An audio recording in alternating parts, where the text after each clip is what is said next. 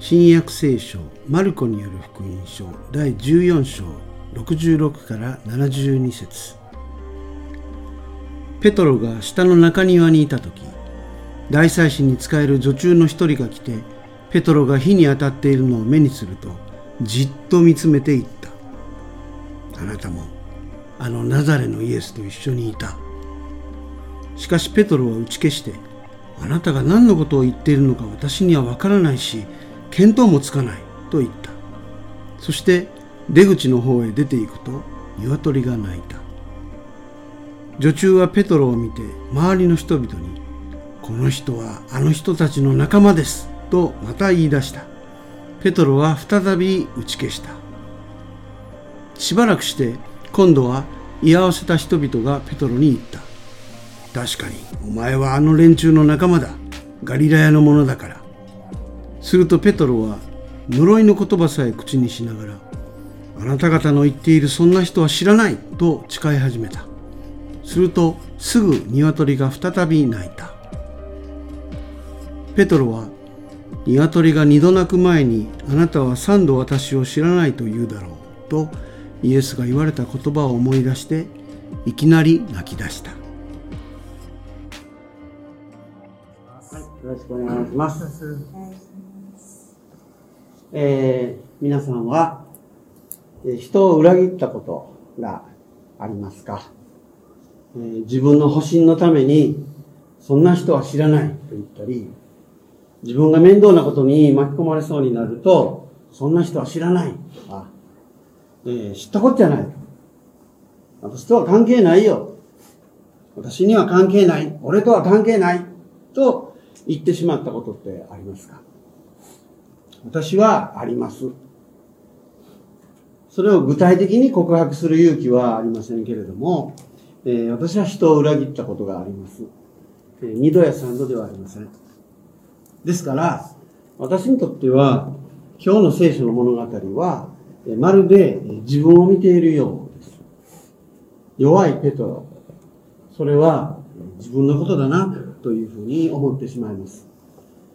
えー、今日の聖書の箇所はですね、えー、ペトロの裏切りの場面ですね。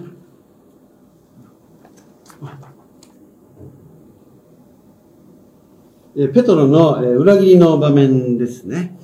えっと、レントもそろそろ中盤に入りまして、まあ、と言いましてもですね、まだイースターまでいっかげつありますけれども、えー、受難物語の前半に収められているペトロの裏切りの場面が今日の聖書の箇所です。えー、あの時はそうするしかなかったんだというふうに、ペトロとしては言いたい気持ちもあるでしょうね。えー、何せペトロは、えー、社会的地位とか、えー、名誉とか、そんなもの以前にですね、そういうものを失う以前に、自分の命をですね、失うかもしれないという、そういう危機的状況にありましたから、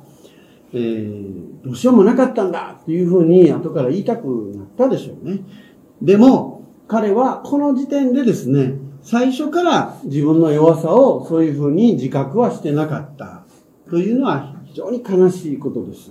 えこの人はイエス様に命を捨ててでもついていきますって言っていたからですね。えそれを言わなかったらまだしもなというふうに、この受難物語の最初からですね、読んでると思うんですね。あなたは今夜、鶏が二度鳴く前に三度俺のことを知らないって言うよとイエス様がおっしゃったのは、えー、今日の聖書の箇所のにページ前ですね。まあ、パラッとめくっていただくとにページ前ですけれども、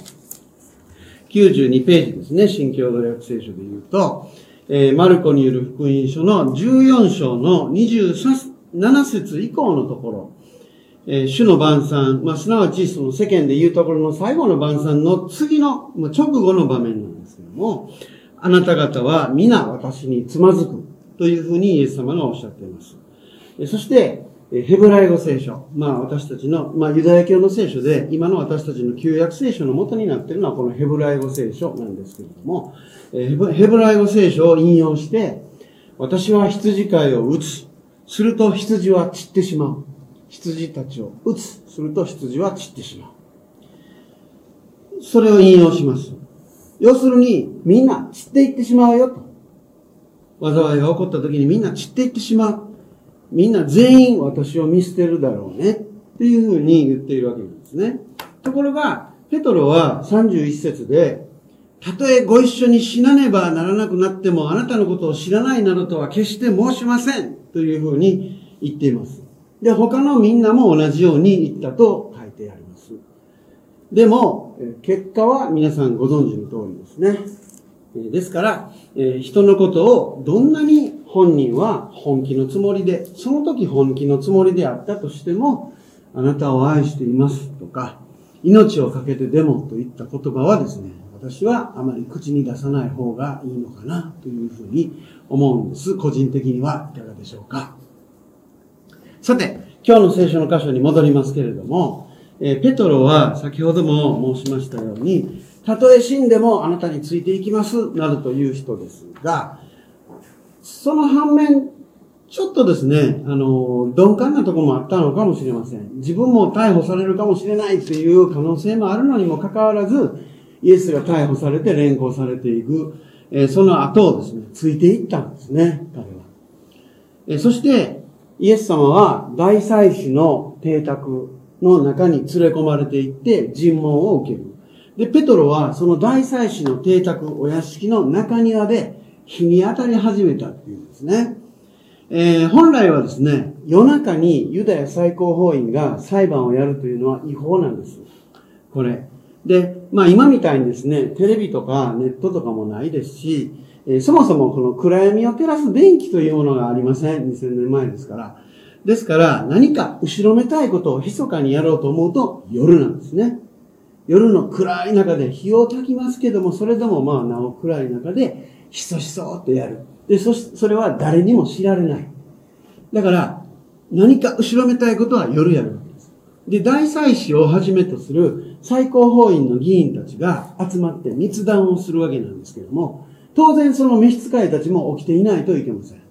ですから、中庭で火をどんどん焚いてですね、で、明かりと暖を取っていたわけです。で、そこにペトロもやってきてですね、で、何不安の顔して、寒いですね、とか言いながら、こう、火に当たっていたわけなんですね、紛れ込んで。ところが、そこにいた召使いの女中さんが、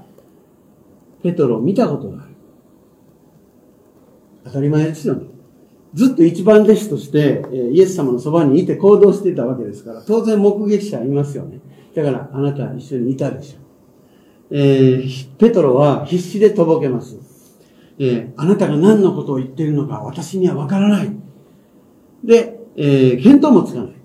で、しかしですね、この召使いのそばにいた人たちもですね、この人はあの人たちの仲間ですというふうにまあ騒ぎ立てるわけですね、この女性が。で、周りの人たちも、確かにお前はあの連中の仲間だ。ガリラヤのものだから。というふうに言うわけです。で、ここでなんで周りの人たちが、えー、ガリラヤだ。ガリラヤ人だというふうに分かったかという皆さん分かります？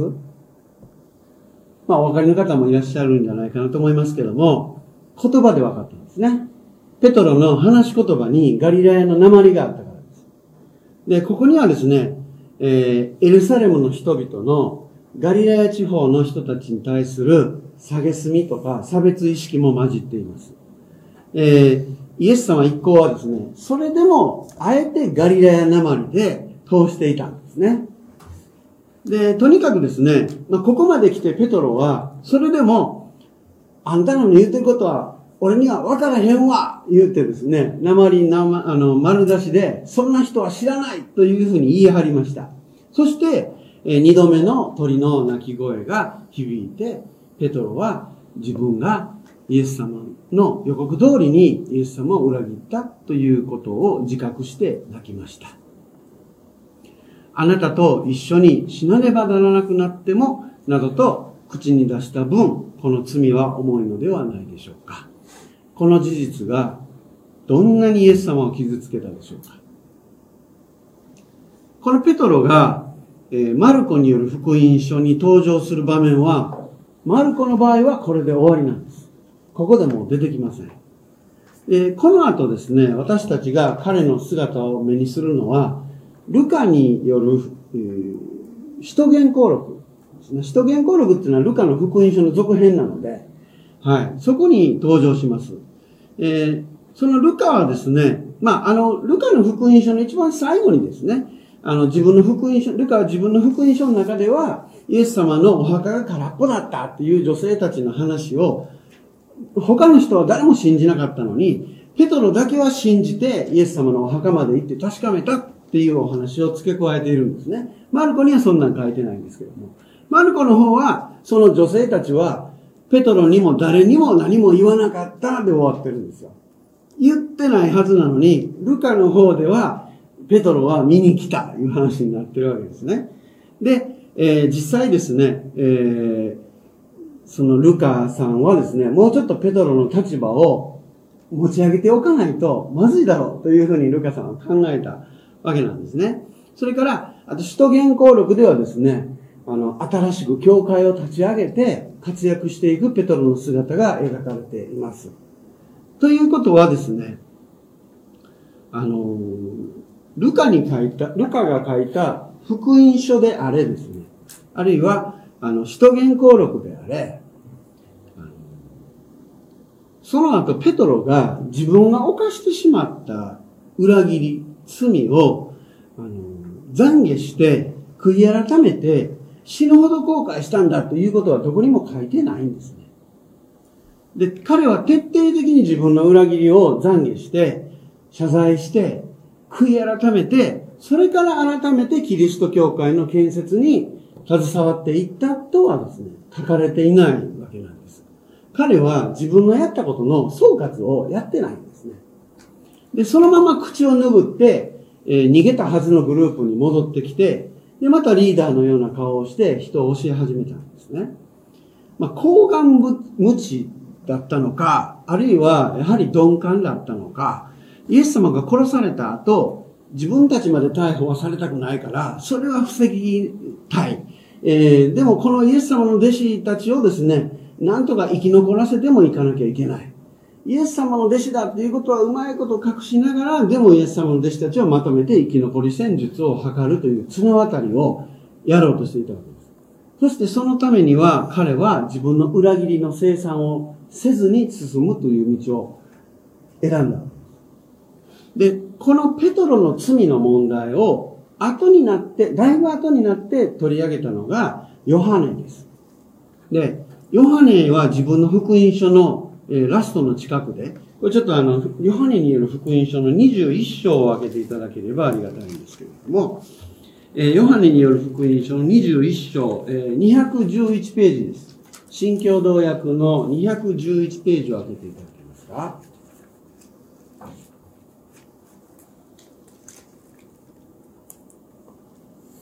はい。えー、よろしいでしょうか。にひゃくじゅういちページの下の段ですね。イエスとペトロっていうふうに込み出しがついていますけれども、えー、そこの部分でですね、えー、ガリラヤ湖畔でですね、えー、何人かの弟子たちがイエス様と再会したシーンを描いているんですけれども、イエスがペトロにさんかいですね、私を愛しているかと聞くんですね。ペトロはですね、ここでさんかい、さんかいですね、えー、イエス様が私を愛しているかと言われたので、えー、ページをめくってにじゅういっ章のじゅうはち節にですね、えー、じゅうはち節、あ、ごめんなさい、じゅうなな節ですね。さんどめにイエスは言われた。ヨハネの子シモン、私を愛しているか。ペトロはイエスがさんどめも、えー、私を愛しているかと言われたので、悲しくなったと書いてあります。悲しくなった。え、そしてこの場面でペトロはこの悲しみながら、主よ、あなたは何もかもご存知です。私があなたを愛していることをあなたはよく知っておられます。というふうに言います。この場面がペトロのさんかいの裏切りを踏まえていることは明らかですね。さんかい、私を愛しているか？これはさんかい裏切ったことを踏まえて、ヨハネはこういうことを書いているわけです。イエス様も、えー、そしてみんなも、ペトロのやってることは知ってるわけです。だからこそよっつの福音書全部に書かれているんですね。あの、実はよっつの福音書全部に書かれたエピソードというのはあんまりないんですよ。みっつまではよくあるんですけれども、あの、実はよっつの福音書に全部書かれているのは、あの、この受難の物語でペトロの裏切りの話と、それから、あの、ごせんにんでお腹いっぱいになりましたっていうのと、あのふたつしかないんですね。他は全部、よっつ全部ということはないんです。珍しいです。ということは、ペトロのこの裏切りが、もうみんな分かってて否定できないし隠しようがなかったっていうふうに考えられるんですね。で、ヨハネはですね、私が言うのもおかしいですけれども、一種の大人の解決の仕方を提示したんではないかというふうに思います。ペトロの裏切りは誰もが知ってる事実です。でも、イエス様はそんなペトロの弱さを知っておられる、イエス様は分かっておられるのだと、イエス様がペトロを許しているかのように、まあ、読む人を諭しているかのように、ヨハネはこの最後の部分で書いているようです。でも、その一方で、ヨハネさんは、ペトロがこの先、どんな重荷を負って、えー、生きていかなければいけないのか、そして、どんな風に死ぬことになるのか、それも語っています。ええと、まあ、続くそのにひゃくじゅうにページのですね、ヨハネによる福音書の、まあ、じゅうはっせつですけれども、はっきり言っておく。あなたは若い時は自分で帯を締めて行きたいところへ行っていた。しかし、年を取ると両手を伸ばして他の人に帯を締められ、行きたくないところへ連れて行かれる。ペトロがどのような死に方で神の栄光を表すようになるかを示そうとして、イエスはこう言われたのである。まあ、ヨハネはですね、ペトロが亡くなってから、えー、ずっとこの後にこの福音書を書いていますので、これがヨハネなりに出したペトロという人の人生の総括。こういうふうにペトロは人生の総括を果たすことになるんだ、というふうにまあヨハネは述べているわけです。ペトロは、イエス様に許されています。ペトロほどの裏切りでもイエス様は許しておられるんです。けれども、ペトロの人生は口を拭って何事もなかったかのようにキリスト教会を運営していってそれで終わるというような甘いものにはなりませんでした。彼にも自分の追うべき十字架が用意されていたんです。ペトロは伝説によれば逆さ貼り付けにされて苦しみ抜いて死んだと伝えられています。で、その苦しみによって彼は、ああ、私はやっとイエス様と一緒になれたと思ったのかもしれません。少なくともえ自分が何をやったのかということは思い知らされたことでしょう。けれども、それは罰ではありませんし、イエス様の仕返しでもないと思います。それは私と一緒に苦しみなさいという招きです。ペトロはイエス様を踏みにじりました。けれども、イエス様は自分と同じ道を歩もうとペトロを誘ってくださってるんですね。苦しむ者と共に苦しもう。私と一緒に苦しもう。という連帯への誘いです。これが裏切り者に示された福音、すなわち良い知らせです。